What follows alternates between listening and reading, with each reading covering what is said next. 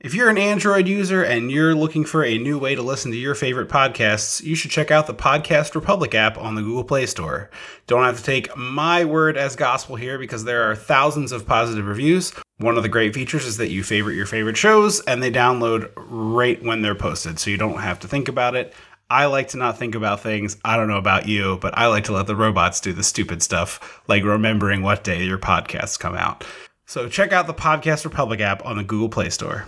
Welcome to a very special Leap Day edition of Dissecting the 80s. I am Trip Leno, one half of the Mega Podcasting Powers, coming to you on a Saturday of all things to talk about a movie that's been four years in the making.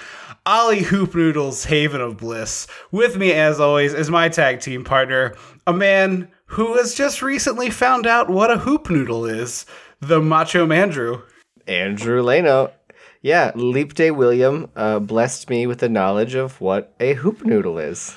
I believe it's just this gentleman's last name, but we may have to do some some dissecting of that a little further. We'll get into it. Don't you worry.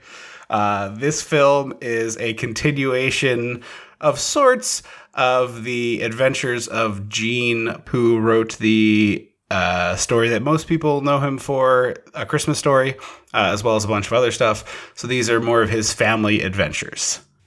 This is a February film that has been a long time in the making, uh, but we are here today to do some some hoop noodling with all of you. So we watched Ollie Hoop Noodles, Haven of Bliss, and you know what that means. We gotta go back. We gotta go dissect the 80s. It's your hoop noodles. Something's good about your hoop noodles. When the mega powers explode. Hey, wait, that's that's not the DeLorean. D- that looks like just like a car. Is that? Hang on, my phone. My phone just gave me notification that it's. I should be on the lookout for a a black Nissan Altima. Oh, hey, are, are you are you tripping, Andrew? Uh, y- yes, We, yes, we, are. Are We you um Uber driver?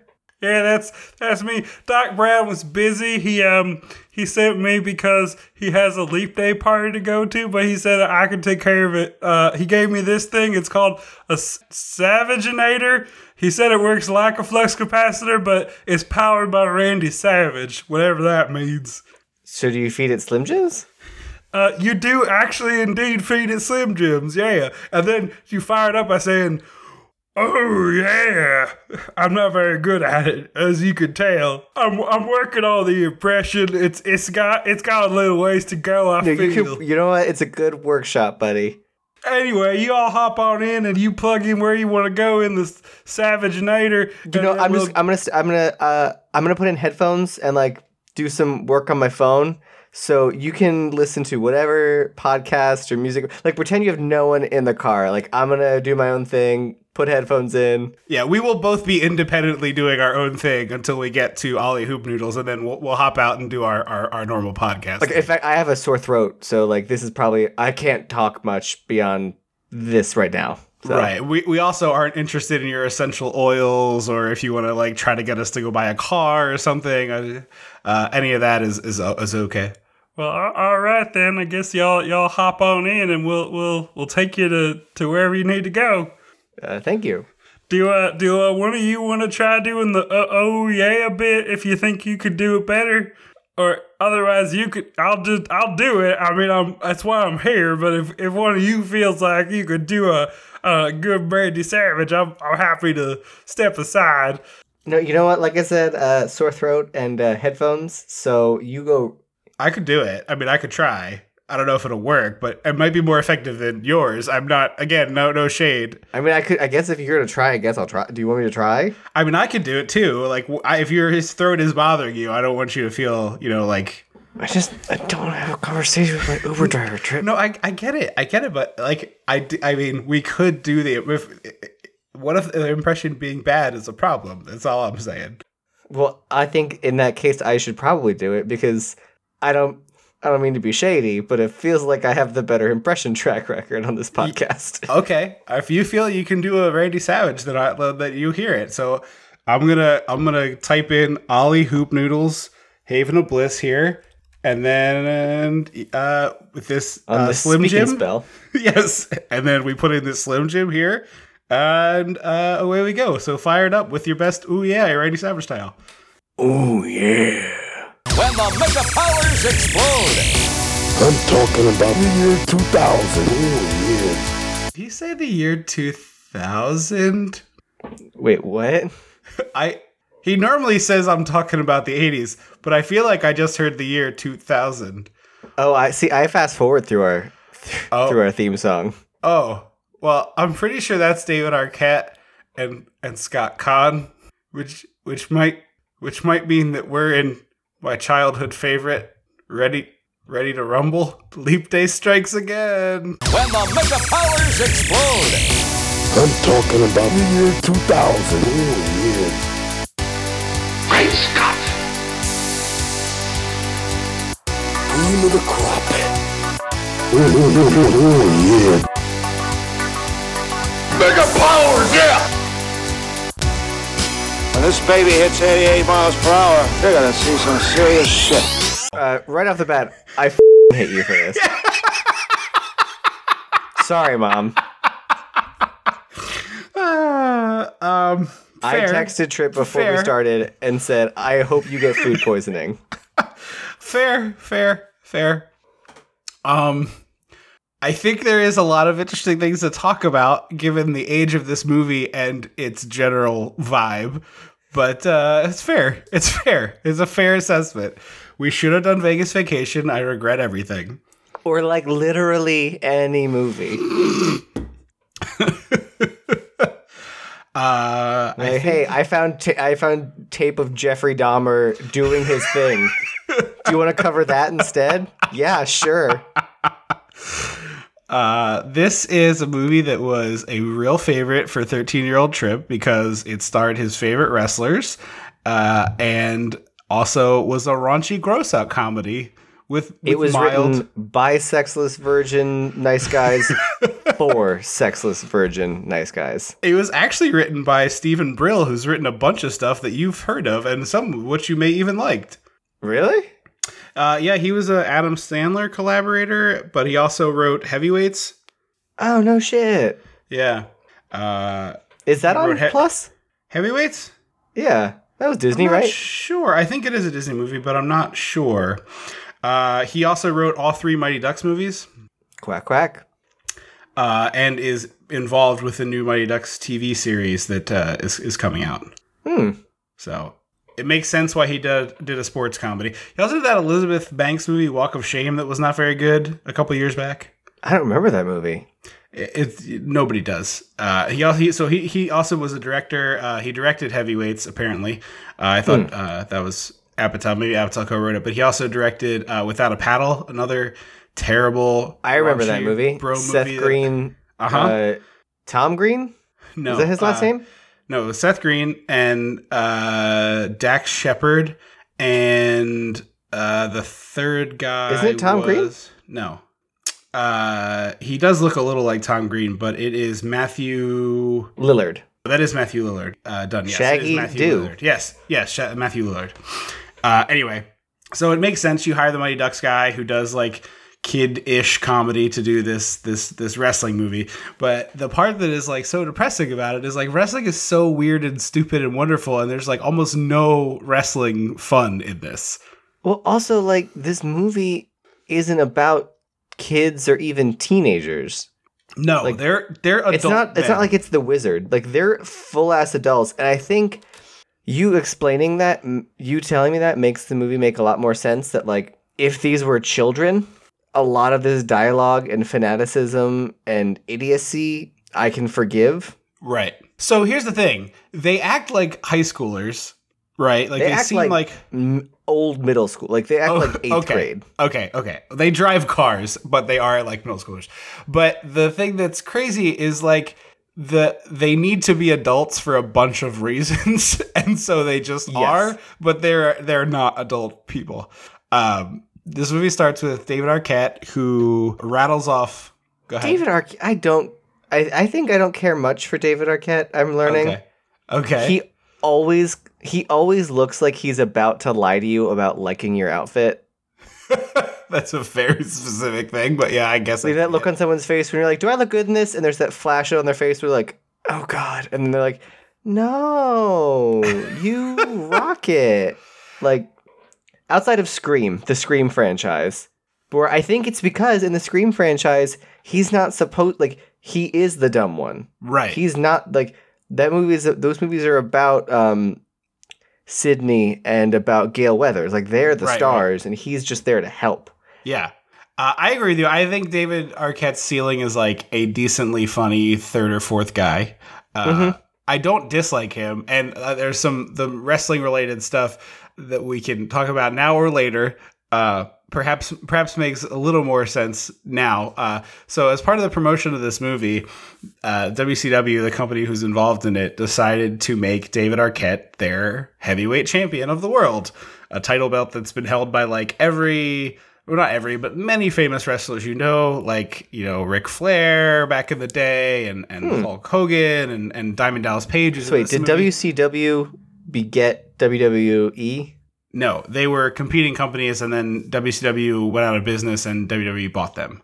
Gotcha. So, and now Vince McMahon own- was WWE or F, Correct. I guess. Yes. Yes. Yeah. Correct. Is- this was Ted Turner. Is Sinclair supposed to be Vince McMahon or something? No, Sync. I guess kind of maybe, but Joe Pantoliano's character is based on a guy Eric Bischoff, who was the head of WCW for a number of years. He worked for both companies over over his wrestling career. He also uh, was supposed to play himself in this movie. I thought he was a wrestler. No, no, he was uh, he was the head of the company. Oh, he looked he looked like a wrestler in the Wikipedia photo. I was like, oh, that dude's a, a yeah, yeah. Um, he was like an on-screen guy, like a manager type of the, like company manager, not wrestler manager. Okay. But he was gonna play himself in the original incarnation of this. and He got fired like right before, and then they brought in a real actor. But as bad as this movie is, imagine it with another professional wrestler as a key character, and just think about what you would have been in for. Was he fired by? He was like, fired by because he couldn't. no, act? no, no. He was not. He was fired from WCW, not from this movie. Oh, from Yeah, the company. yeah. Got it. Got it. It just towards the end, it felt like this movie was like making a lot of jabs that I was. I was like, are, are these references that like I don't get because I don't I know shit about wrestling? No, they are Okay. not. It's Thank just you. like generic slobs versus snobs. You Except know, it's just- gonna close the rec center. Diarrhea versus solid poop. Like no one wins. There literally is so much diarrhea in this movie. I hate it, and I like stupid. So here's the here's the part about this movie that I think turns it from horrible 2000s piece of trash, which I think is a valid valid argument, to perhaps almost a genuine piece of art in a weird way that is accidental, and that is this. Throughout this movie, there is no clear delineation over whether or not wrestling is real. That's not true. Each scene seems to independently choose whether or not wrestling is real for that scene. No, I thought it was very clear that wrestling is fake. But then it's a real fight. Yeah, because this guy is not actually in the league and was not at rehearsals or was given like guidelines. You know what But, I mean? the, but the David Arquette and Scott Caan characters don't know that wrestling is fake. Because they're idiots. Yes, and they but- were several people throughout the movie have told them this is all fake, Yes. and they're like, no, it's not.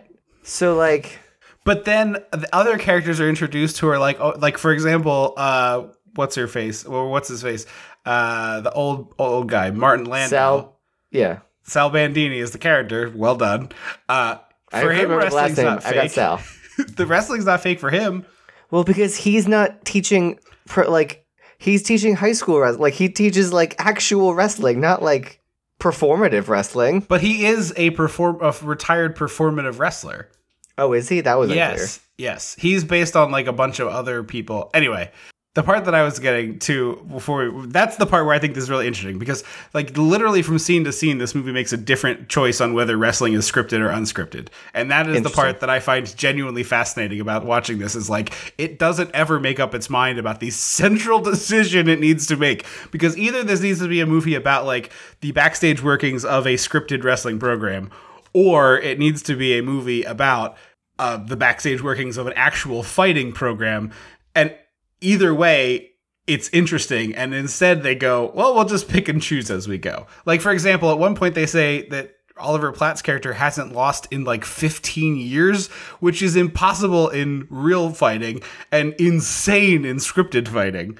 Yes. Yeah, I wrote two different times. I was like, this would be a much more interesting movie if, and I'm trying to remember what they are. They'll pop up as I see them, but So, but anyway, so the thing I was getting to with David Arquette, which I think is also like a minorly interesting tidbit here, is uh, he. So WCW was trying to promote this movie. They make him their actual world champion as part of their scripted television show, and fans like riot over this. Right? Like this is obviously everyone is in and knows that it's fake like it's a scripted program but there's a difference between just like randomly assigning the the title to any arbitrary person who walks off the street and giving it to someone who like is part of the company and has earned it so to speak so people Yeah. lose their crap over this and for for a long long long long long long time david arquette is like kind of a pariah because he was a legit wrestling fan he made this movie because he loved wrestling and he wanted to you know hang out yeah, you can tell that he very much loves wrestling. It doesn't make you want to look at his face for an hour and 45 minutes, but you can tell he enjoys it's way it. too long. It's only an hour like 35 because they put like a five minute blooper reel, hello year 2000 in there. But yes, and, um, and several montages. yes. But like four years ago, David Arquette, who's like pushing 50 at this point, decides I'm going to go train and be a wrestler and sort of make up for my past misdeeds. And so for the past four years, David Arquette has been a fairly in demand independent wrestler working all over the country. Wait, in the like, in the my boyfriend Joey Ryan circuit independent? Yes, exactly. So he, he's probably wrestled Joey Ryan. I would I would imagine that that has happened. And Is his shtick that he's like the actor David Arquette, like yes, handsome face? and he is Not that he's so, handsome. I don't think David Arquette's that handsome. I want to go on record. So like a wrestler will like slap him, and he'll be like, "Hey, I'm a Hollywood actor. My face is how I make my money. How dare you?" Hmm. And so he kind of leans into the fact that people didn't like him. And because he has leaned into this and also done some truly stupid stuff in terms of like jumping off of high things and all sorts of dangerous stunts, wrestling fans like legitimately love David Arquette now and are like, you have more than atoned for this sin that you have pushed upon us and are like, oh my God, you did this, you've done this really cool thing. But I also love, if you look up pictures of him, his tights have like the scream mask is on there and like different references to uh, the, the a big old spider from arachnophobia or not arachnophobia eight-legged freaks um, which is a yeah. which is a David Arquette movie you obviously can't watch but I Will think is legitimately great. Like it's so fun B movie stupid. But anyway uh, I think that's very cool that he like made this big mistake with this movie and then also the parts of it that went along with it and was like you know I'm gonna try to make some retribution here. So like Scott Caan is objectively hotter than David Arquette. yeah I would uh, would not argue Why was he not the lead in this movie? Scott Caan has best friend energy. Like of the most extreme order, Scott Caan has best friend energy. But like In the year 2000, David Arquette had leading man energy. I know that sounds like a crazy sentence now. it does because even like I know him from Scream where he's a second banana, if not a Yeah. third banana. There- he might be a fourth banana in Scream. Oh yeah, because Rose McGowan. Yeah, yeah. Because Rose McGowan's the third banana in Scream. Is Rose McGowan in? Yes, she is in Scream. She Wait, is. she plays okay. his sister. Yeah, you're right. You're right. You're right. You're right.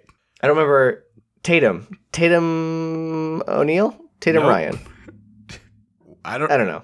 Her name is Tatum. Oh, the character. The character. I was like, wait, I'm very confused. Tatum O'Neal, not in Scream. No, Tatum is Rose McGowan's character. Dewey is his character.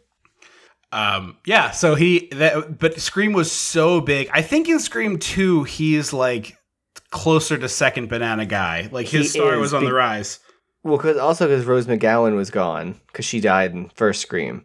Right, because only like 3 people survive, right? It's it's Gale, Dewey, and Sydney Right. And the two 'Cause- ladies because Matthew Lillard and um um F.P. Jones, Skeet Ulrich, Yes. um, die. yeah. So also at the point where this movie is coming out, Scream 3 has also come out. So Arquette star Garbage. Yes, but he was like in the second movie, which was huge, and then he was in the third movie, which was not as huge. So I think it just was like a j- everybody had a big crush on the on the old Arquetster. I think they were just like Courteney Cox is into that. I I guess I should. If she's into that, I guess I definitely should be into that. Like if that's her bar. He also managed to parlay uh, putting the getting the title into getting Courteney Cox and also her co-star who was very famous. I can't From remember Friends? who. Was it a Friends person? No, I don't think so. Uh, but anyway, he got like a bunch of famous people to appear on WCW television because he was a famo. So like, he had like a thing where he had the title belt and Courteney Cox was there like admiring it. Huh. I want to say maybe up, it's right? like a Kurt, what's that? They're broken up, right? Yes, I want to say maybe it's like a Kurt Russell type. Like anyway, this is not that important, but he it, he parlayed it More interesting than this goddamn movie. Yeah, it was Kurt Russell because she was filming Three Thousand Miles to Graceland when it happened. So that's How'd Kurt Russell. Uh, he's an Elvis impersonator, and he's uh, in a heist. I mean, that sounds real fucking cool. It's a bunch. I own it. It's a bunch of Elvis impersonators who do a heist. It's Is like Quentin Tarantino there? I don't think so. Don't he think played it. He played an Elvis impersonator on the Golden Girls once. Oh, really? No, I don't Yeah. think he's there. Um, that will be uh, once we hit enough people on Patreon. We will have a different, perhaps monthly show, perhaps a bi-monthly show that is just us going film by film through Kurt Kurt Russell's whole filmography, which will take us like two decades because of how many movies he's been in. And then we'll branch off and include Goldie Hawn when they meet. Yeah. So he starts this movie off. It's David Arquette doing this monologue about like how wrestlers are these like ultimate heroes of everything. I thought it was Scott Caan doing the Oh, it is Scott Caan. You're right. I'm sorry. But the thing that's wild about it is almost every single person they name was a major WWF WWF name. Like they name Andre the Giant and all of these people, and it's like not a single one of them wrestled for WCW, which is the company that was involved with this movie. I guess to make Oliver Platt seem like a bigger deal. Maybe, yeah. And we go from that. He's right also to- preaching to children, which is weird because they're, I'm gonna say 30. Yeah, no, I- I think they're 22 to 24 ish. I do genuinely. Is that what 2000s 22 look like?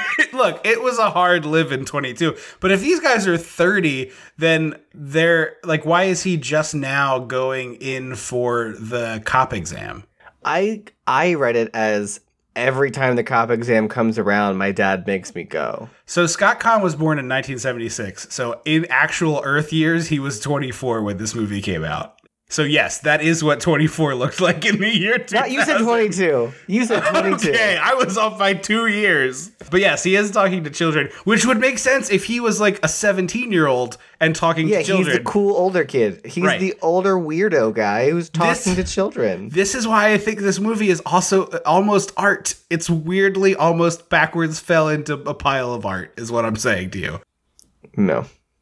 There are cool moments like this. Yes. We trans we transition into the the 7-Eleven or whatever convenience shop Yeah.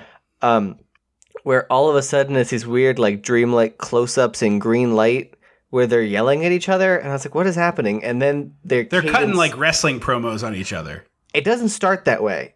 At first, they're just kind of yelling, and Yes, then their yes. cadence flips into that like, "This is for this is one line to show the audience," and then like that kind of stuff. Uh huh. And I was like, oh, we're wrestling. Okay. And then Arquette grabs the clerk and pulls him over the counter. And as he like, like they're in the, the, the Wawa essentially. He grabs him and as he flips him over, the camera angle switches and suddenly there's a ring in the, in the Wawa, but all the aisles are still there. Yeah. And it's a really cool shot. I was like, It's wait, super this cool. is cool. Yeah, If this yeah. is what this movie's going to be like, I'm not mad. Yeah. And then two minutes later happened, and I was like, never mind. I'm just mad. You get glimpses of a much better movie that is like desperate to burst out of this bad movie, and it's like I. That's why part of what I felt like this made a lot of sense for the show is like it is a quintessential thing that we talk about, where it's like there is a good movie in here, just like dying to be released, and it's just not there. Yeah. Um, also, while while you were watching this movie, you texted me and said, uh, "I don't think I'm going to make you. I I don't think I can force you to watch this." Yeah. And uh, then later said, "You know what? I think it's good. We can watch it." so I would like to know when we get there, plot wise. Tell me when the first text happened and when the second text happened. Okay. When we get there, as it, as it shows Okay. up. Rem- I don't know specifically, but I can make my best guesses. Yes. Uh, also, just to point out, the clerk is played by Frank Zappa's son Ahmet, one of one of his children. Just for a little trivia tidbit for the people at home. and Macho Man Randy Savage shows up. yes, for, for all too brief because he is a shining glimmer of hope in this movie. I wish there was more of him, like 100 percent, 200 percent more.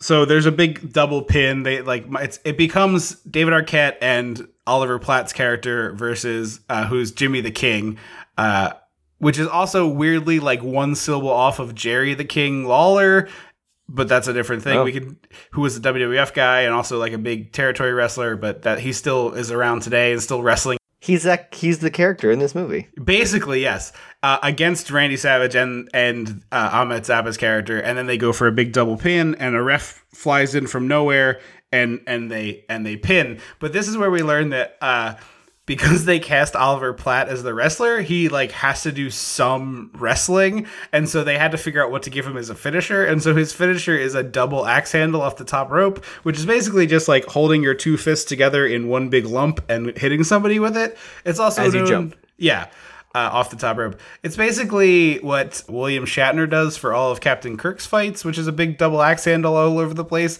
which I think is just because they were un- afraid of having him throw real punches or something. It's really very stupid looking. Yeah, there's a few elbows in this movie. Um, but again, I don't really watch wrestling, so I don't know what's normal for like your basic quick melee moments. Yeah, yeah, elbows, yeah, elbows, punches, strikes, etc. are pretty common. Yeah. Um, it's funny. So Oliver Platt, I kept looking at him being like, I know it's not Jon Favreau, but he's a Jon Favreau type. Yes, And I'm- except twenty years older. Yeah, but you know, but like, I was like, oh, he's the. I was like, who, I. What do I know Oliver Platt from? I forgot to look it up. Uh, Lake Placid. Oh, I'm sure there's something else, but okay, yeah. So this is where like immediately I know where you've turned because you go from this like kind of cool dream sequence to literally David Arquette with his finger in his butt. Yeah, I was like, why does it look like your fingers in your butt? And he goes, cause it is. And I was like, if I could throw my phone out of a window, Uh, he is using his finger in his butt to make it smell bad so that he can get a free Slurpee refill because he doesn't have the dollar and a quarter necessary to pay for it. it's so bad. it's just like it's not even clever. Like No, it's it's for dumb babies, which I If, was when I saw this. Mel Brooks does poop humor, Yeah, but he does it in a way that feels elevated and smart. sure. Yeah, uh, Steven Brill does not. This movie could have used a Mel Brooks to be like, look, Oh, we're gonna sure. clean it up a little bit. Yeah, a little rewrite, and this is a much better movie. Uh, so this is when we get the cop dad that we talked about a little bit before. He comes and basically arrests his own kid and berates Like him for liking wrestling. though. Yes, but berates him for liking wrestling. I feel like a few well placed letters being like, hey, it looks like our taxpayer money is going to a dad trying to discipline his very adult son. Yes. Uh, let's do something about that. Yeah, no, for sure. his his small adult son as opposed to a large adult son. This is where David Arquette screams wrestling is not fake, which is in every trailer for this movie. And so that's why I just wrestling is unequivocally fake. Yeah, okay, agreed. People prefer the term scripted. But you know what I mean. Yeah, If- so for if, sure. If if David Arquette It is not real competition. If David Arquette had screamed, "Wrestling isn't fake; it's scripted," Yeah. that tells me a different thing about his character. Yes, that he Him has saying- an ounce of intelligence. it's not fake tells me he's a baby. Because even Yeah. was there ever a time when you were watching wrestling, like into wrestling, that you thought it was real? Sure. I was seven. Okay, okay, there. That's fair. But I, you, I assume you figured out pretty quickly that, like, oh, wait a minute. The, like, I guarantee you, at some point, I had a uh, kayfabe shattering moment where like a camera angle was poor, and you saw a kick miss by a mile, and then the guy react like he got kicked. Oh, I thought you were like, I saw backstage footage where they were like sharing recipes and hanging out. I mean, also that my wife, thing. my wife made you cookies. Yeah. Yeah. Well, see, okay, part of the reason why I find wrestling so fascinating as like a cultural thing is when you hear stories of it back in the day, they went through great lengths to make sure people didn't know it was fake. And then in the 80s or 90s during the steroid trial, Vince McMahon just came out in public or in a court proceeding and was like, it's not real. This is all scripted. But before that, like good guys were only allowed to travel on the road with other good guys, or if they didn't, they had to be secretive about it because if they got caught together, it'd be a big problem. And uh, there was That's so this fun. there's this legendary story where uh, this guy named Harley Race, who is a huge, huge bad guy, was a world champion for forever and ever in lots of different places. But so one night, uh, he's out at a bar, and one of the big things back in the day was these wrestlers, if they were out in public and some drunk idiot challenged them, like had to be able to win the fight. Because if you got beat up, it would be a thing, and people would know it. So he sees this woman. Jesus, is this like the seventies? Yeah, and before that, but like legitimately, some drunk idiot would come and try to put our fight with the wrestler, and the wrestler would just literally have an actual fight and beat them up because they it couldn't get out that they could like if you lost a bar fight, it'd be like, well, how do I know he's how is this guy the champion? This must not be real. So like wrestling is an insane. How are there more thing. lawsuits? Because if you like, it was a back in the day thing. People didn't sue as much. But there's this legendary story about this guy Harley Race. He's in a bar and he's a bad guy at the time. So he like is a dastardly villain, but he sees this woman being assaulted and he beats the piss out of the guy who was assaulting this woman. He just like beats nine shades of shit out of this guy. He comes out in the crowd like to the match and everyone has heard that he saved this woman and so people are cheering for him and he's supposed to be a bad guy. And so he like hit the ring and just absolutely destroyed the person who was in there, like legitimately beat up a guy because he had to get his heat back, so to speak. And which is like the wrestling parlance for like I had to make them hate me. And so he like legitimately beat the crap out of a guy. And it's like they're the all of these things are bad, right? Like it is bad to assault a person. It, uh, both of the things that happened here were bad. I have a little bit more leeway of him like decking Yeah. the guy, assaulting a woman as a I pretty have. I'm gonna. I'm gonna put a hand up and turn my face Yeah, if yeah. you. Yeah. yeah both of those things are objectively bad although one of them i have like less of a problem with personally but it's like the world is fascinating like it's full of these stories and it's like genuinely so interesting to me because of how weird it is it's a very weird weirdo subculture now like everybody knows it's it's a story that you're watching on tv and it's a soap opera and all that stuff so it's all different but the stories from back then are just crazy so it's very obvious that it's not real now and if you don't know that it's real you're probably a child and in 2000 that was also true but here's the main characters of this movie like screaming about it every chance they get I, I just. I didn't. Because they seem so stupid. I was just. I couldn't. I wasn't engaged. I couldn't get behind them because they didn't feel endearing, or because they're grown ass men. Right, right.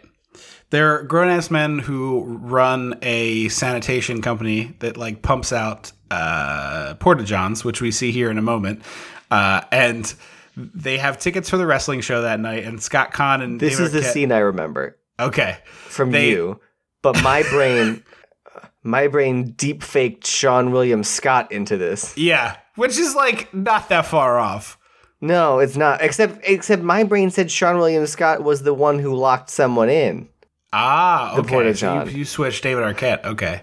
Shockingly, my brain was like, "We gotta put a more handsome dude in here." who else we got for that makes sense? Seann William Scott, yeah. Copy and paste. Interestingly, interestingly enough, Seann William Scott is in a better version of an almost similar movie called Goon uh, that I don't know if you've seen, but it, I believe is on is that the one about the hi- the hockey fighting? hockey enforcer? Yeah, uh, he's excellent in that movie, and it's a similar. It's a. It's an actually it's a good movie, unlike this one. But the sequel to Goon is very similar to Ready to Rumble in stupidness. Uh, Uh, but Scott Caan, so they've cleaned out these porta johns. They have this disgusting truck full of poop, and Scott Caan needs to use the bathroom, and he's like adamant that David Arquette shouldn't do this thing to him. So of course, thirteen-year-old me is like, "Oh, someone's gonna get poop on them! Hooray!" My favorite joke. And so he says, if you do it, Jimmy King will get hurt. And then David Arquette does it. Smash cut to we're at the wrestling show, and we learn that J- Jimmy King is indeed going to get hurt. Yes. Well, also we learned that the the extent of their misogyny and disgustingness at the drive-through. And homophobia. oh, rampant homophobia. Yeah. And also homophobia, but also I'm scared to be called gay. Like specifically, I'm scared to get called gay. Right. This movie is so scared to be called gay. But it's interesting that at the end of the movie, Scott Caan goes a complete 180 on this. There's How so? literally a line of dialogue where he says "I love you" to David Arquette. Oh, uh, and yeah. brother," and he's like, "I'm a man, and we're not afraid afraid to say that we love other men." There's this like weird subcurrent of they don't want to be these guys, but they are these guys, and it's like this movie is so weird. It's such a bad movie. Also, the woman in the drive-through that Scott Caan ends up sleeping with, the brunette, Yeah, I know her as the fairy godmother in the Disney Descendants movies. Oh no way! Is that what she she's she's doing that now, huh? Yeah, she's the fairy god, and she's on Cameo, and her like her like intro video is like, "You probably know me as the fairy godmother from Disney's Descendants for." Twenty-five dollars. I'll record a video or whatever it is. I'll record a video. If for it's twenty five dollars, we had we should have gotten her on this podcast. I didn't even think. I mean, I just noticed it now. We'll get her on. We'll Yeah. find. We'll see how much it costs. She can't be that expensive. Yeah. It's also one of those very stupid. So th- this this part is also just speaks to the stupidity of this movie that David Arquette is like, you should just ask out the girl you like, and then he does, and the girl rejects him. She's like, you're a dorky loser who loves wrestling. Meanwhile, here's this other very cute girl who loves wrestling and wants to talk to you, and he's like, ew, no, get away, you're not blonde. But then they're Well, he says she's like one of the guys, and he goes, Yeah. "So that makes it gay." And I was just like, I want to stab you in the throat with an Yes. ice pick. Yes, but I they, they so they instantly go for a piece like you should just ask her out. To when she puts says like no, I don't I don't like you. He's like, well, you should give it up, and I'm like, oh my god, he's actually saying the right thing. Like you should shoot your shot, and if you fail, you should leave it alone. I was so impressed. Yeah, for once, for the only time. Meanwhile, they're eating their cheeseburger meals that they've purchased from this fast food establishment, and they're sitting on the back of their poop truck, which is literally leaking poop as it. they sit and eat. It looks like the frozen, like the coffee slushy drink that you would like if you went to the icy machine. But uh, I, there's a, what's that coffee drink called? They used to have it at Wawa. Frappuccino? Maybe that was it was it like a self serve dispense frappuccino. I remember it being a thing for like a hot minute and then going away. But It was like a frozen coffee. yeah, yeah, yeah, but like icy consistency, like of the icy, icy EE drink.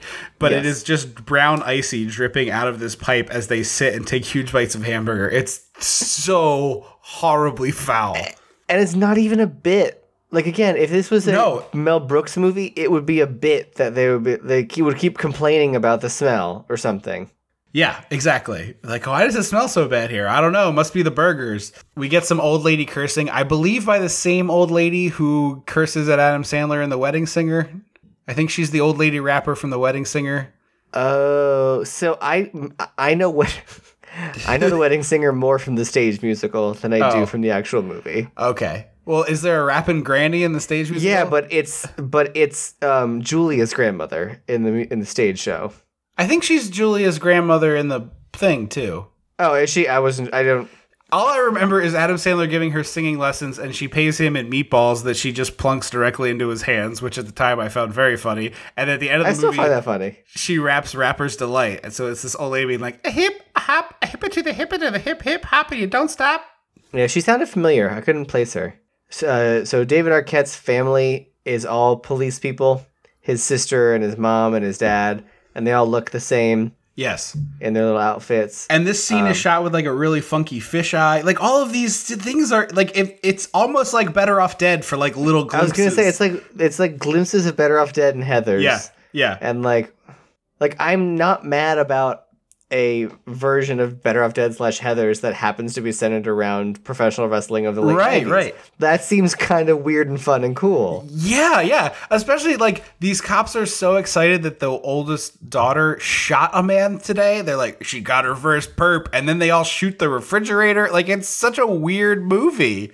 you know it would have been a cooler this is not this it's not even a rewrite of this movie it's just i've changed the movie i've thrown out your script and given you a new one would be if this movie was about jimmy king but he was like going crazy and so he kept flipping back and forth between Oh, yeah, this yeah, is yeah. real and this is not. Yeah, yeah, yeah, yeah, yeah. I love this. I'm so into this. That's that would be such a cool idea of him flipping and if like you could see the world through his lens, like the dream lens where everyone's evil and mean and like actually they're actually fighting for honor, and then it flips back and it's like this is just like a dingy mat, whatever. Yeah. Oh, I love this very much. This is so Copyright good. us, That's a- copyright us, TM. It's a great idea. Uh, so we get to we get to the wrestling match finally. Uh, and we get a little Rey Mysterio action, who's still wrestling today, pushing Is 50, still Diamond wrestling Dallas- today. No, Diamond it- Dallas Page is Diamond Dallas Page, and he also just wrestled like a week ago. Oh, he's handsome. He doesn't wrestle regularly.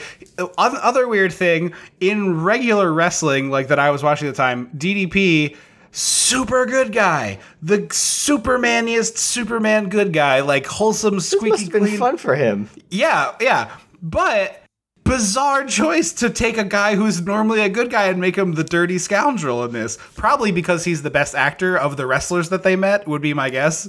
Probably, but also it kind of leans into the kayfabe that like, oh, he's a good guy. He's acting in this movie.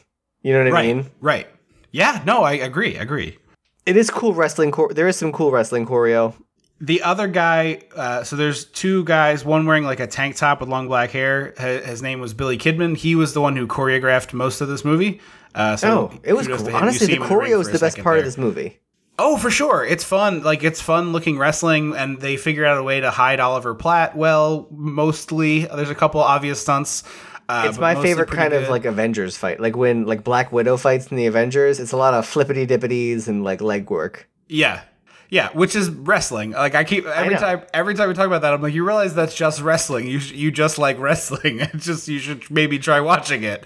Uh, And then I watched Joey Ryan. Yeah. So Joey Pants is like talking to DDP and also this guy Goldberg who uh, also Sinclair? still wrestling. Yeah, Sinclair is Joey Pan- Joe Pantoliano. Joe Wait, no, Pantoliano. Goldberg isn't here, is he? Yeah, so this is the scene where Joe Pantoliano is like talking to DDP and Goldberg walks up and he, he's like, "So you're gonna lose to Jimmy King? Don't worry about it." Then Goldberg walks away and he's like, "Scratch that! I want you to beat the piss out of Oliver Platt. I want you to get a bunch of guys and just massacre him." I like don't remember Goldberg from the beginning of the. Interesting. I also kept thinking that Sinclair was David Cross. David Cross.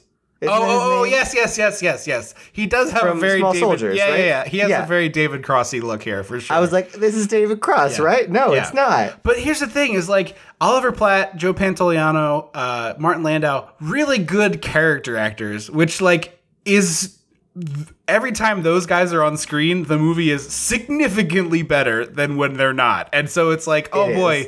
more of them, less David and Scott, please. Or like, I honestly, Dave, I thought Scott Caan was doing just fine with what he was given. Yeah. I, I it boggles my mind that they like rested this movie on fucking David Arquette.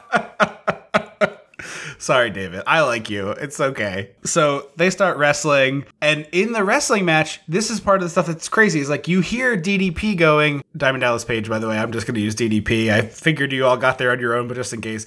He literally. They start wrestling and he's like, "Give me a shoulder tackle," and then you know Oliver Platt gives him the shoulder tackle, and DDP does a big bump, and then he does he does a bunch of fake wrestling here, like he goes along with it being scripted, and they go, and then he starts really punching him. Yeah, and it's I liked the little they're having a conversation as they're wrestling, but it's quiet and they're not mic'd, so like no one could hear but them of like, hey buddy, it's fine, just do it this way. Like, Yeah, which I is almost- which is what wrestling is. I almost wanted them to be like actually talking. Oh, like, like, hey, having I tried out I tried out that the recipe you gave me this weekend. Like the you keep roast. going back to wrestlers. And I know. recipes. It's the most Just because Wrestling- the words sound similar, wrestler and recipe, they're different. You know this, right? wrestling and recipes is my new YouTube show. There is multiple WWF cookbooks, so Oh my god. So have you ever detour, have you ever watched the um Bon Appetit back to back cooking videos? on yes, they're hilarious. Yeah. Have you watched the one with the wrestler? Which who was it?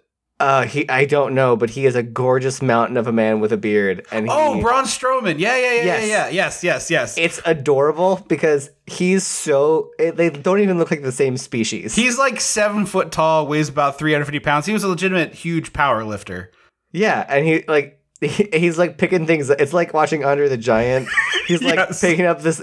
Yes. He's like, oh, this this is a teaspoon. Like that's a ladle, and they take it out of his hand. Like it's great. Yeah. No, I legitimately. Uh, everyone knows the goals of this show. One, I want to drive the Wienermobile. Uh, well, one was getting us. We should Halloween- tweet at them because Grace and I- Amory got to go in the Wienermobile. I have tweeted them so many times. Like I keep being like, "Hey, has anyone ever recorded a podcast of the Wienermobile? Because we should be the first. And uh, like multiple times trying to get this to happen. Um, number one was Halloween Horror Nights, which we checked off thanks to our Patreon listeners. Trip drives the Wienermobile, still awaiting a check mark. New goal: I would, I need to be on back to back cooking. I need to I would- be on back to back cooking. I want to be on back to back cooking so bad. Yeah, I like the two of us on there with uh, Carla would just be the dream of dreams. We can do it a triangle, back to back to back. Yeah, yeah, exactly. We all independently go. I just it would be so good. We're obviously not nearly famous enough to make that work, but it needs to happen. No, but I would so tweet at Bon Appetit. Yeah, and Carla maybe. Oh, I, I've I, Carla and also Brad from the It's Alive. Oh, I am obsessed with Bon Appetit. Uh, Brad, Their and Claire, YouTube channel is on fire. Yeah, it is delightful. Every single one of them is great. Rick, Claire, who's never tried any food in the world, be like, "I'm going to be making a Twizzler." I've never had a Twizzler, and you're like, "How have you never had a Twizzler, Claire?" Uh, yeah, Molly, they're all great. Lit- I will watch anything on there. They've Priya is a new person they've gotten on who does like really interesting recipes. But if you're interested in cooking at all, go check out the Bon Appetit YouTube. Even if you're not Brad- interested in cooking, Brad, I th- Brad and Car- uh, Carla are my two face though, because like they're the most like silly fun. It feels Yeah. like I I honestly Brad and Carla. Ideal people to go to a wrestling show with. I feel like that. If that would be Brad would be, so much fun at a wrestling yes, show. I know it would be a true dream. Like I, I, WrestleMania was in the New York area, and it was truly stupid. They didn't do like Brad goes to WrestleMania. Yeah, it'll be uh, be a great time. Yeah. I'm glad that we talked about this. I didn't know you were also into BA on I YouTube. love it is them. it's truly the best. Uh, so everybody tweet at BA and tell them to have Andrew and I on back to back cooking with Carla. We need to do this. Yeah. Wait, get, going to WrestleMania is not on your on the. No, I don't. I, I think it would be too. It's like seven or eight hours long, and it's just too much wrestling. I had free tickets to a show in Baltimore here not too long ago, and it started at three, and by six thirty there was still like a full hour left, and I was like, I'm just, I can't. I, I gotta go. I got other things to do. Yeah, but it was just, it's too much. It's like, it's like I love chocolate, but I don't want to eat sixteen pounds of it. You know what I mean? That's fair.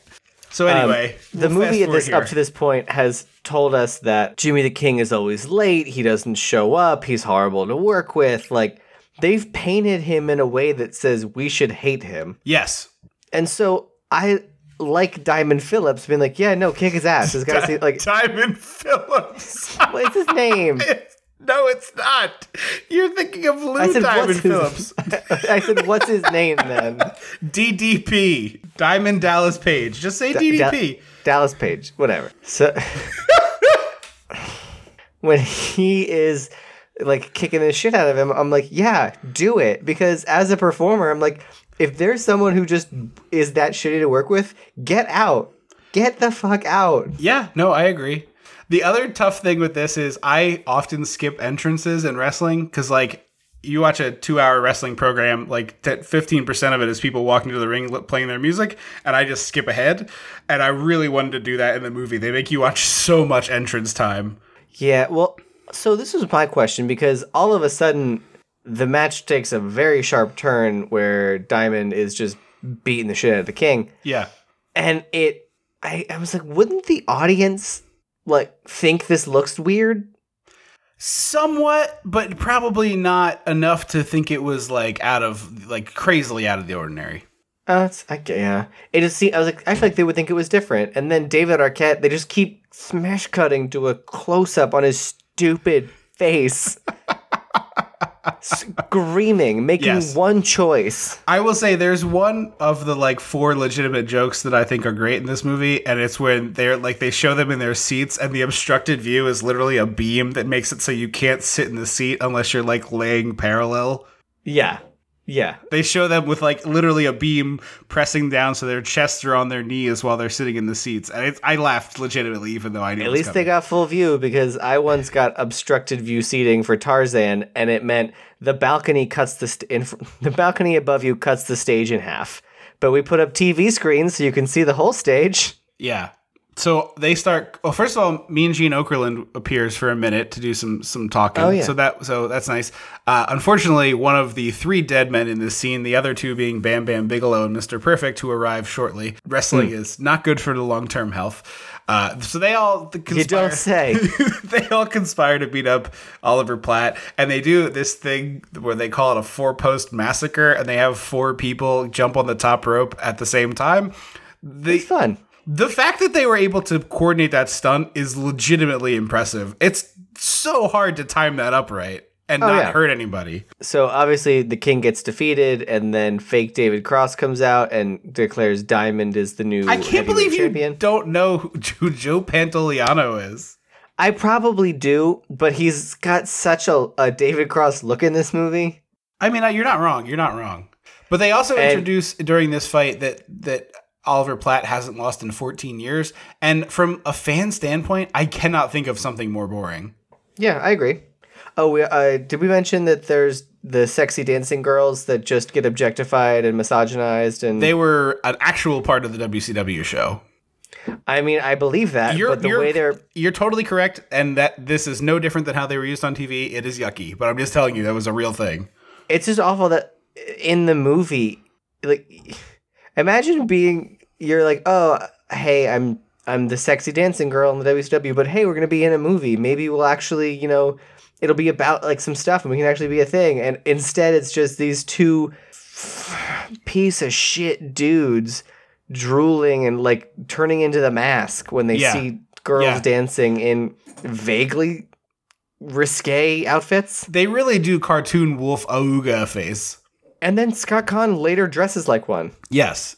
Um, also, in the part before the double cross happens, DDP starts actually fighting Oliver Platt, and one of the moves he does in the movie as a real fighting move is a slingshot, which is where you have someone laying down on their back, you grab their feet, and you fling yourself backwards and like yank their feet up, which pulls them to their feet and then up and over, and Oliver Platt goes through a table on the outside. Which Oh, is like nice. that's not how physics works. That you can't slingshot a human in a real fight.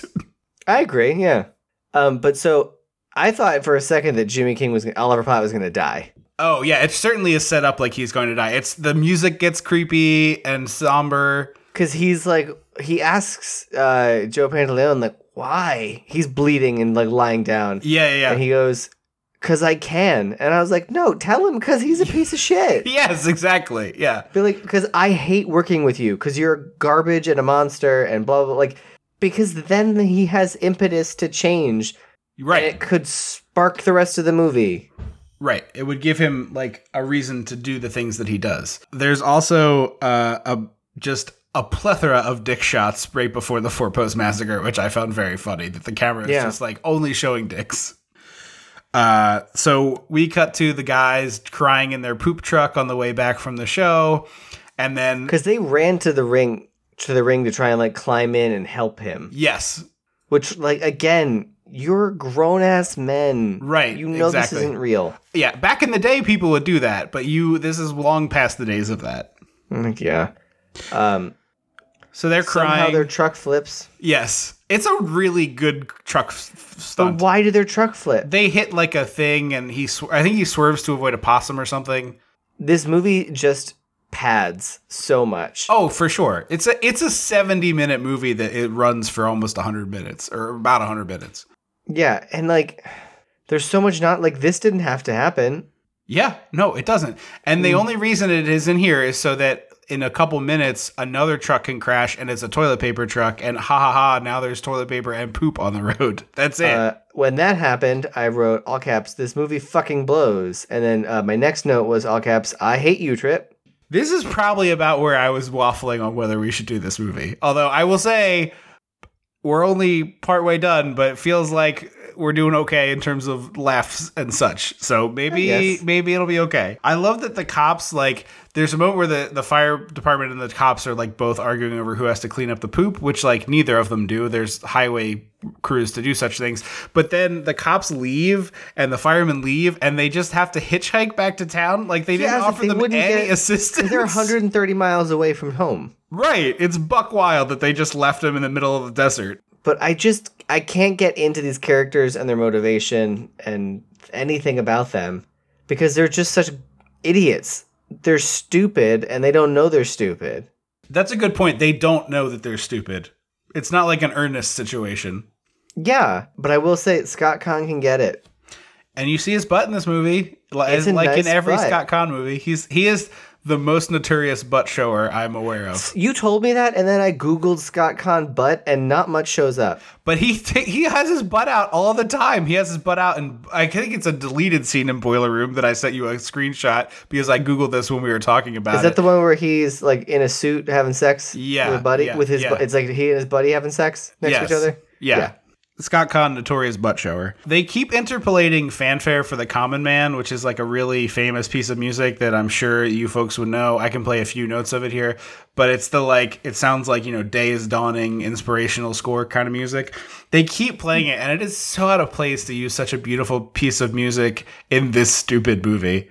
Yeah, and then we get uh, for some reason nuns singing for three minutes. It's way too long, but him playing Running with the Devil and cutting away and cutting back, and all the nuns know Running with the Devil.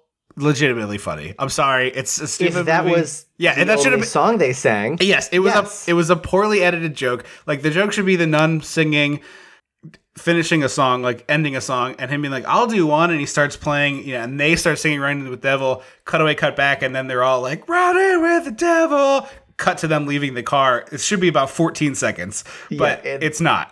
And is this Scott Farkas? I no, it is the guy from uh, American Pie who uh, is the Shermanator, I believe. I don't think I've ever seen American Pie all the way through. Ah, well, you you missed out. Uh, this is an American Pie influenced movie for sure. Uh, American so- Pie was pre two thousand. I'm pretty sure American Pie is '99. Huh. Anyway, they joke about the nuns farting, and then we see this this Scott Farkas looking kid playing the worst looking video game of all time at an arcade cabinet, and he invites these two men back to his house to use the internet to find out where Jimmy King is. And his 2000s era internet pulling up his exact address is a delight to me. As On is, a giant laptop. Yes, yes. Uh, as is Scott Caan knowing all the words to "Hit Me, Baby, One More Time" and just like unabashedly getting into it. That's like it's again one of those things where his character, the words that he says and the things that he does are so not together.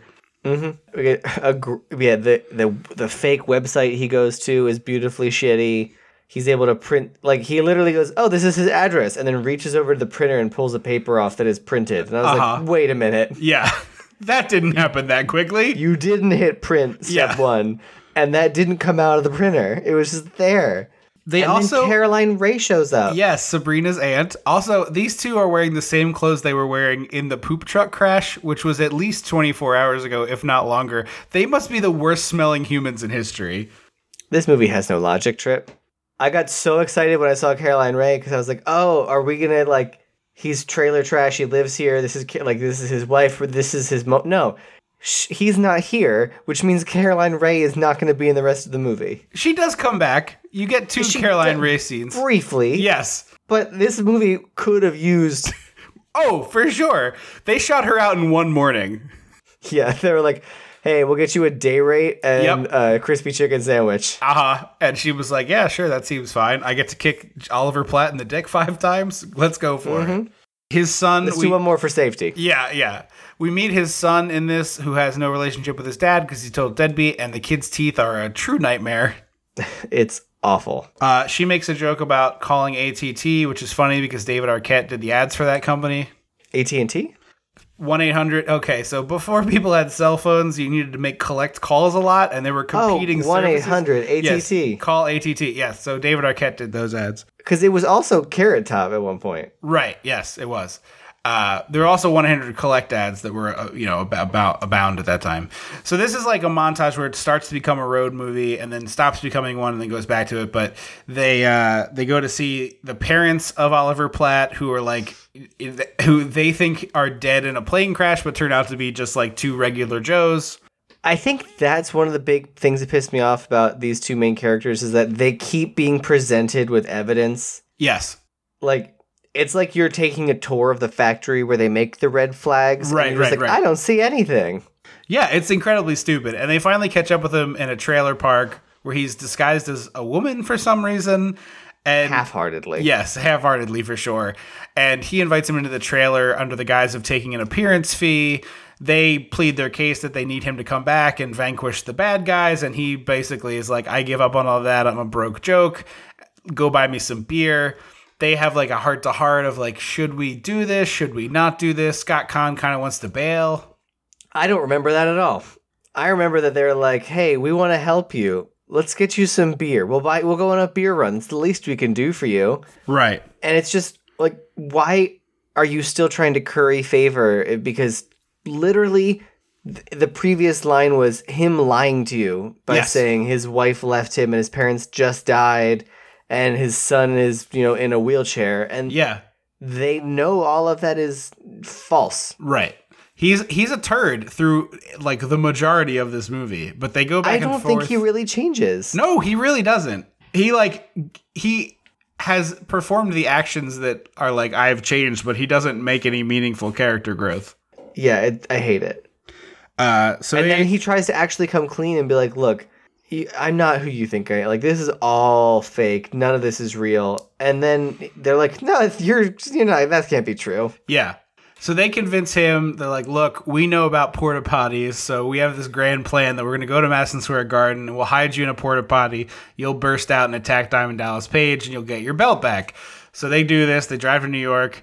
The- It's on TV. He bursts out. They have a little squabble. He pins Diamond Dallas Page randomly and they count the pin and they're like, we win, we win. Even though these idiots know that that wouldn't be a sanctioned fight. Like, they know the rules. But also, this it's just assault. Right. It is. He just It's just jumps him. aggravated assault. Right, which is a normal part of wrestling, but in this case, because no one's sure whether things are real or fake, it's very hard to tell. Okay. And then they skis on the fucking dressing rooms, and Yes. I wanted to stab them. Yeah, it really sucks, and it, it's Rose McGowan kind of intercepts this and blows like tells them to fuck off, which is nice, but it's still really gross. It's just real gross. Yeah. And this is where we learn that no one liked King in the league. Right, they're all like, he's a total turd. He's he's a nightmare. He he dropped me on my head once, etc., etc. But so they make a proposition with Joe Pantoliano that's like, okay, if you win, you get the belt, and I'll give you a million dollars, which is like the stakes of an actual fight. But again, like it's not like Diamond Dallas Page isn't a real fighter. Like it's not. That's not how this should work. They're not real fighters. Why are we Well, talking also- about this like it's a real fight? At one point, King is like, "You stole my my championship belt from me. I earned that." And I was like, "You didn't earn shit. Yeah, I Nothing mean, is real." yeah, I mean, there is an argument to say that like I have earned it in the way of like an actor earns an Oscar, but that is not what Oliver Platt is talking about. No, it's it's just frustrating entitlement that doesn't make any sense based on the kayfabe of this movie. Right. So they go to this party, and my second legitimate laugh of the movie is when David Arquette is awkwardly hitting on Rose McGowan, and he's like, "I have your poster on my wall," and she's like, "Oh, which one is it? This one?" And she does these poses, and he's like, "No, it's this one," and he hops up on the hood and like looks over his shoulder, all sexy. I legitimately laughed. I'm sorry. I know it's embarrassing. I like that. No, I thought that one was a little funny. But I also wrote that I actively want King to get hurt at this point. Yeah, no, he sucks. He sucks so hard.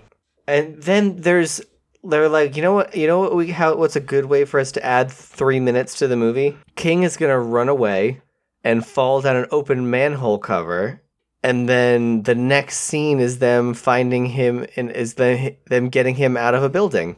Because he, I was like, oh, he, oh, he fell down. The, he's hurt now. Yeah. or he's he's gone missing. yeah, yeah, yeah. Now we have some drama. Now we Yeah. have some conflict. Yeah. No, no. They just wanted him to fall down a hole like in a cartoon, and then the joke being that the poop guys know how to figure out where the poop ends up, so they go get him.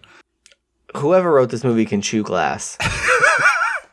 Um, the best scene of the movie happens here, uh, which is they go to see Martin Landau's character Sal Bandini, who's loosely based on like Stu Hart. Who's do you know Bret Hart, Pink and Black?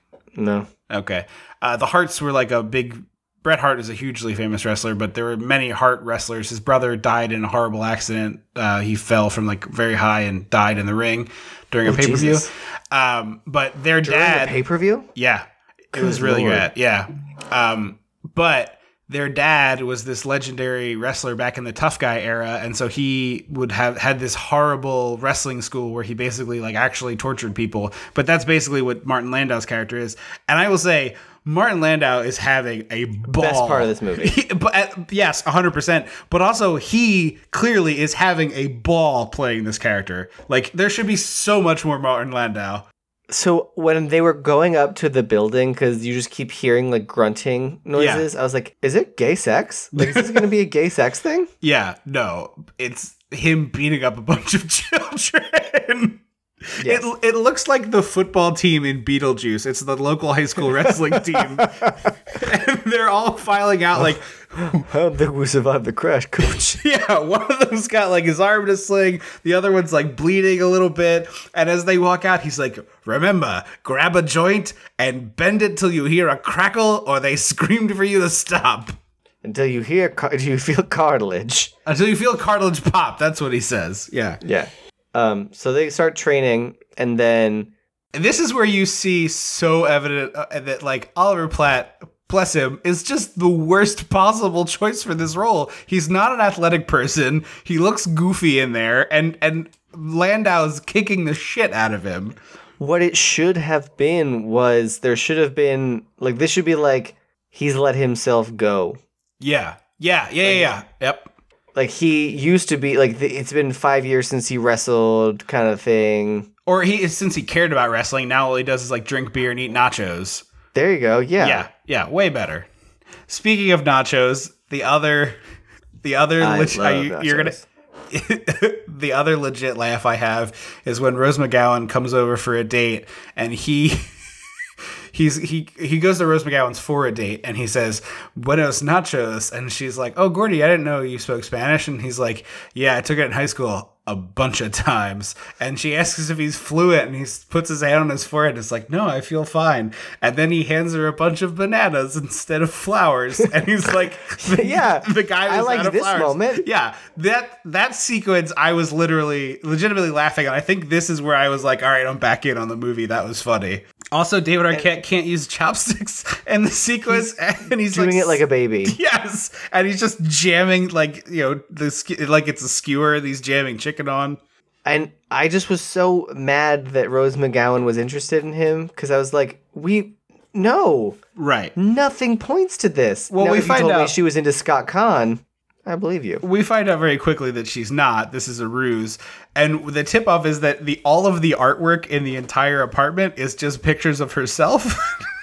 she That's but like that seems par for the course for like I'm vain. You know she I mean? has yeah she has like the Andy Warhol four color thing, and then a different sequence of posters of her or of of paintings of her in her own bed in her bedroom. It's all very silly. they actually wrestle and fight and it's Yes. weird. Yeah, it does. Uh, the cop he writes a letter to his cop dad, and his dad's really mad. And they go from this to they're trying to recruit help for Jimmy King. There's a John Cena cameo for like a half a second in this part in the gym. What? Yeah, you if you Google John Cena Ready to Rumble, he he gets into like a, a chest press machine. He has blonde frosted tips. I was too busy looking at Goldberg. Yeah, well, uh, Goldberg is also here, and he explains that Jimmy King is a total nightmare piece of crap. And that's when I wrote everything in this movie is designed to make me hate him. Yeah, And he's not trying to change himself. Right, exactly. He's just like other people need to help me. Uh, meanwhile, uh, Sid Vicious and Perry Saturn, for the wrestling fans out there, tried to break in to beat up and or kill Martin Landau. It's not clear, and he. So I thought it was I thought it was Goldberg and Sid Vicious. Like Oh yeah, fair. else. Yeah, they are similar looks. And that's why I was like, oh, Goldberg. And that's why when Goldberg came nice at the end, I was like, you, wait, what? So he puts both of them in the hospital, although they do eventually get the best of him.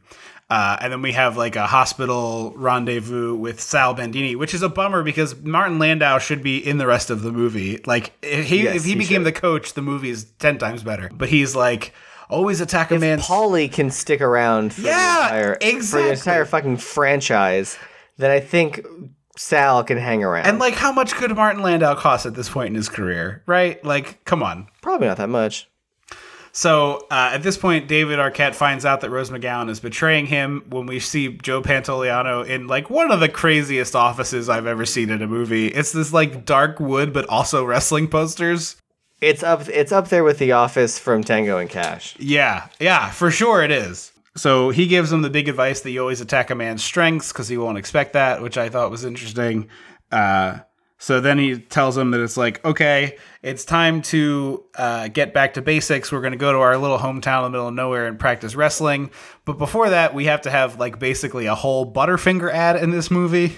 Yeah, I didn't know what that was. They go see Rhea, uh, not Rhea Perlman, Caroline Rhea. Oh my God, Rhea Perlman. Different movie, that's for sure, but also delightful. Okay, it's Rhea Perlman and the wrestler is Danny DeVito, a la the trash man from It's Always Sunny. Better movie. wait, wait, that movie is so much better. so much better. So we go full road movie here. We go see Caroline Rhea, like you were saying. But why does everyone in movies have those blue ice bags? I don't know. It's a very odd prop choice. I guess because there's no branding on it. Yeah, and, and they are technically still available. Like I see them in stores, but it's like no one ever actually owns them. I find. Uh, she kicks him in the nards a bunch, which is why he has the blue ice bag. Yeah, and then my, f- I think this might be my favorite line. Like I'm gonna start using this. She says, "You- "You can fry ice in hell." Like, for fuck see- off. See, you did And get was like- something. you did get like, oh. something. Yeah, Caroline Rhea gave me something. And what's your favorite part of Ready to Rumble? A line from Caroline Rhea. She's in that movie. I mean, fair, Yep. fair. Um, so they go back to the hometown. The dad basically kidnaps Arquette and is like, "You're done with this wrestling crap." And then he says, "You won't be wearing no sissy, you know, tights and touching other men." And I was like, "You touched him in literally the first scene when Yes. you touched his balls." Yes, he, he, he literally the dialogue is, "You're touching my balls." So they try to free Arquette and he won't come. So like, all right, we're gonna have to hold auditions. Boo hoo! David Arquette's giving up on his dreams. Uh, so we basically have the audition scene for Mystery Men where they just I wrote that too, they just round up a and then I of- wrote, "I want to rewatch that. I wonder if it holds up." they round up a bunch of people who have like very 80s gimmicks of like I'm a fireman, we're Siamese twins. And then of course because it's the year 2000, I'm a woman and here are my boobs. yeah, I thought she was gonna make an appearance later. Yeah, no, of course. Uh, th- then Well, she does. She goes with them to the ring. Oh, does she? Yeah, the three the three people they take are like one big hot fireman guy, one random dude, and that this woman. But I feel like they don't actually no, do they anything. they don't. It's they come to the ring with Jimmy King, and then they're gone from the movie. They they take the Uber out that we should have taken to not to get in this movie. Yes. So then uh, Scott Caan hooks up with the fairy godmother, Yeah, he tried. He, he, his butt. he he he gives uh, Lainey Lainey Briggs or Lainey Boggs the uh, Hard Rock Cafe T-shirt he picked up for her. Yeah. so I thought it was gonna be a wrestling T-shirt So did I, which would make a lot more sense. because it's not like it's it's like there's a way to make the joke of I bought you a Hard Rock Cafe New York City T-shirt, and she Yeah. can be like, oh, it's so fancy. Like I'll wear it like to like if they were in high school, I'll wear it to prom. Yeah, Like, exactly. it'll be my fancy T-shirt. I will say the the uh, what, we don't have to go to the whole big thing, but I find the proliferation of Hard Rock Cafe in an era where no one cares about rock music genuinely pretty fascinating. But Right now, you mean? yeah, it's like still around. It's like no one cares about rock music. I mean, it's not really like doing strong, is it? I mean, it's still all over the place. But the surprising thing to me was so right as you see Scott Caan's butt, and also he has wrestler sheets, by the way. Uh, they don't like. Everyone seems to be cheering both Scott Caan and this woman for having had sex. Like they aren't shitty to her. Like I expected her to be slut shamed for this moment, and she's not, which is great. Well, it was weird because I was like, she was like, "I have a present for you. Come inside the trailer." And then we a bunch of stuff, little stuff happens, and then the, the trailer drives away, and I was like, "Do we not? We're not going to find out what happened?" Yeah, and they they come tumbling out, wrapped in a blanket together, and you see Scott Caan's butt, of course. It's a nice butt. perfectly good. I, I you know I have no issue with him showing his butt all the time. It's just his signature move. Uh, so we go to the the wrestling show and we see my childhood favorite Sting, who's there. I wrote the Undertaker. Though the other spooky guy, the was like, WCW spooky, Spooky guy. wrestler. Yes. It's the Undertaker. nope, wrong wrong league. Um, but Scott Caan is wearing a Halloween store pimp outfit. it is a bright red zoot I suit. I wrote Tex Avery cartoon wolf. Yeah, no, that's Tex Avery Cartoon Wolf is excellent, excellent. Uh, and we see this insane three tier cage that WCW actually used a couple times, and it is Was gonna ask that question. Thank just as convoluted in real wrestling as it is in this movie. You got to like climb all the way to the top and get the title, and it seems very awkward to move around in. Also, uh, Rose McGowan was promised to be head Nitro Girl, Correct. Yes. and so they're the way they show that is she has a white outfit when all the other girls have red, but she's still buried in the back. Yeah. No, she's not in the front. I think it's because they have better choreo than Rose McGowan does IRL. I believe that. Uh, so they have this match. Uh, DDP gets powder thrown in his face, and then he gets handcuffed. Which feels like that wouldn't be allowed, right? I mean, it's like a common illegal bad guy tactic. For your manager to do it. yeah, though? yeah. They like you distract the ref, you throw the powder, then the ref turns around and doesn't realize the guy has powder on his face, then you hit him. It's like a big uh, bad guy thing. Uh, also, uh, Oliver Platt does the classic Terry Funk cartoon move of you put the ladder over your head and you spin in a circle and just hit people with it. Yeah, I liked that moment. uh, all the good guys come out to try to help even the odds because the bad guys were like hiding in the ring, and then David Arquette. And one of them is uh is King's son. yes, yes, who who is attacking his own dad. Uh, David Arquette roars to the ring on his motorcycle and breaks through the At this cage. point, I wrote, "What is this movie?" the motorcycle, which would easily kill any of these people if it hit them, somehow manages to just slide harmlessly into the ring. uh, uh, someone has a noose. Oh, also, uh, uh, Rose McGowan takes a ladder to the head, which Yes. I you see coming from twenty miles away. And they even in the movie, he- Scott is like actively trying to warn her, and she doesn't pay enough attention and gets hit with a ladder. So uh, it was a And kind it of looks like she dies. yes, she, she gets she does really just like fall down. She falls down, and they cut to her, and her eyes are wide open, and she's Yes. not breathing. She does look dead. Um, Uh, Diamond puts a noose around King's neck. and and hangs him for a bit. Like he yanks him up off his feet. it's crazy. All the cops are watching this, and the dad's like, "My son almost threw away his future for this," and they're like, "Your son's got a future in this." Hee haw! And then he realizes his son's on TV. Yeah.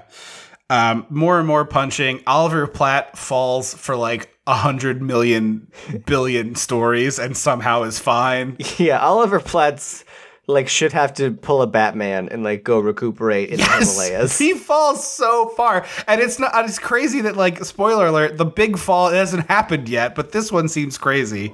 yeah. Sting Uh, shows Undertaker, not Undertaker. up. Sting, not the Undertaker. Sting shows up and uh, knocks Oliver and like knocks Diamond down, even though he was supposed to be aiming like fighting against uh, the King. And then he says like King's cool in my book, but I don't understand why he like everyone else in the Yes. world of wrestling in this movie has been like he's a piece of shit. Yes. Except Goldberg kind of comes around on him later too. So it's like He everyone comes around, but at first he's like, "Hey, I was your partner, and you vomited on me." Yes. Um, uh, okay, so uh, embarrassing factoid. I had the soundtrack to this movie, and one of the things. did? Oh yeah. Uh, one of the things on the soundtrack to this movie is this bit of dialogue where Sting is like, "There's like a big thunk sound," and then it's like Sting's like, "Jimmy King's all right by me," and then Scott Caan's like. We're men, and we're not as afraid to say we love other men. And then the sound of Sting punching him out was on the soundtrack to the movie. It just no one told Scott Caan that men don't say love. Right. It's just the whole movie's mis- uh, homophobia implies it. Yeah, I just was like, wait, this movie this feels like a, a catharsis moment that isn't Yeah. attached to anything. Yeah, yeah. So at this point, Diamond Dallas Page takes an even bigger fall. He falls so far and into the ring, like the way that he spins and like flips around as he's falling looks like he should land on his neck and just die, like full Like, bag he of should soup. put a, he should have put a hole in this in this in the ring. yes, he should have. So Oliver Platt takes the title and he wins, and everybody's happy. I wrote King won, but like he's not a better person. No, no. And then Mean Gene swoops in, and immediately he's like, Have you given any thought to unifying the world championship with the tag titles? Which is, in wrestling parlance, just literally insane. That'd be like them being like, Have you thought about unifying the best actor category with best cinematography? Totally different. Totally unrelated. uh, and then he's like, Actually, I've got a new new tag team partner. Goldberg offers to be his tag team partner. He's like, I got a new one here, Gordy the Law. I thought it was gonna be his kid. Oh yes, that would have made much more He's sense. He's like, I already have a tag team partner. Where is he? And I was like, oh, his kid. And Yes. then because his kid just fucked off out of the movie. right, right. Smash cut to uh, we're at This the is that weird 7-Eleven. moment. No, this, then there was the weird moment where uh, Sinclair, the the like head of the WCW, Yeah, is like, I made wrestling, and they're like, No, we made wrestling. The fans made wrestling, and then they throw him into the crowd, and he gets beat up. And, Yeah. and he's crying, and that's why I was like, This feels like it's a jab at someone that I'm not. yeah, aware- I'm not privy yeah, to. it could easily be a Vince McMahon jab, but it's also just like the standard slobs v snobs ending. yeah. Uh, Snobs, slobs v slobs. Smash cut to the 7-Eleven where Goldberg, in full wrestling gear, not street clothes, throws Ahmet Zappa through the front door, which is like insanity. Could you imagine you're the clerk at a 7-Eleven and a man walks in wearing wrestling boots, wrestling trunks, and gloves? It would be so much clothing needed. Sorry, sir. Uh, no, I think he can stay. And then the end of the movie is one of the Nitro girls pulls up in a stretch Hummer, and then we see the back of the stretch Hummer is Martin Landau in a hot tub in the stretch Hummer with two other Nitro girls, being like, I like that. "Life is good." Oh yeah, of course. Uh, and then we end with a classic 2000s montages and outtakes. First, uh, when we smash cut back to the 7 Eleven, it's Scott Caan holding court in front of the same children. And I went, and he go, and the kid's like, well, that would be a one time incident. And I was like, if this was a fucking dream sequence. Oh, it does feel very dream sequency. or You're totally story right. Story time movie. I'm gonna snap my laptop in two parts, mail it to Trip. Oh man, yeah, I know it totally would. It totally, totally, totally sets that up. You're right, but mercifully, it's not. Uh, well, final thoughts. This movie blows. it's not good. It's not good, but I, I have to say, I had a good time talking about it with you. It was fun to talk about, I guess, but this movie At what cost? blows. At what cost? At what cost, man? Well, that is the problem when you try to podcast on Leap Day. Um, I guess we're just gonna have to go over to Patreon where we can actually do Ollie Hoop Noodle say. Oh, I guess I should say you're you would recommend this, right? Of course. Absolutely not. I would recommend sticking needles in your eyes. Is there I would recommend taking E6000 on the back of a contact lens and sticking that in your eye. is there any part of the movie at all that you would recommend? Any any moment that you would recommend? I'm curious. Yeah, uh, if you if you can find the first like three minutes on YouTube, Uh, okay. where you go into the 7-Eleven and there's a wrestling moment, like Yeah. the wrestling Matt Dream sequence. yeah. that's actually really art like artfully shot. Almost. Okay. All right. I like those three minutes. Okay. Uh, Okay. Uh, I also don't recommend that you watch this, but it is on Stars if you're so inclined. It was a movie I loved as a kid. I had a lot of fun talking about it here with you, and I appreciate you taking this journey with me. Uh, you got to be careful of those sleep me. days. I, I mean, I feel like I gave you Ghost, so you gave me this. No, the difference is Ghost is a Academy Award winning film. Well, check us out on patreon.com slash dissecting the 80s where we will have the real ollie hoop noodles haven of bliss for you so you can find out what that's all about uh, facebook.com slash dissecting the 80s at dissect the 80s on twitter uh, we'd love to hear from you in any of those places. Don't forget to rate the show if you uh, are so inclined. We'd love to love to have your review, and uh, we will be back with our regularly scheduled programming on March 9th with the Kurt Russell film Used Cars. I have been Trip Lano. I will always be Andrew Leno. Don't you forget about me. Let's head over to the Patreon for Ali Hoop Noodle's Haven of Bliss. When the Mega Powers explode. I'm talking about the n- n- 90s. Oh, yeah. Did he just say the 90s? I, I swear he said the 90s. I feel like we were we were having we're having some problems with the Savaginator because I swear he just said the 90s. I would. I we mention that at least once per episode. She's all that, and I feel like we mention it more than most people talk about the movie. She's all that. Oh my god. I think we're doing she's all that. So kiss me.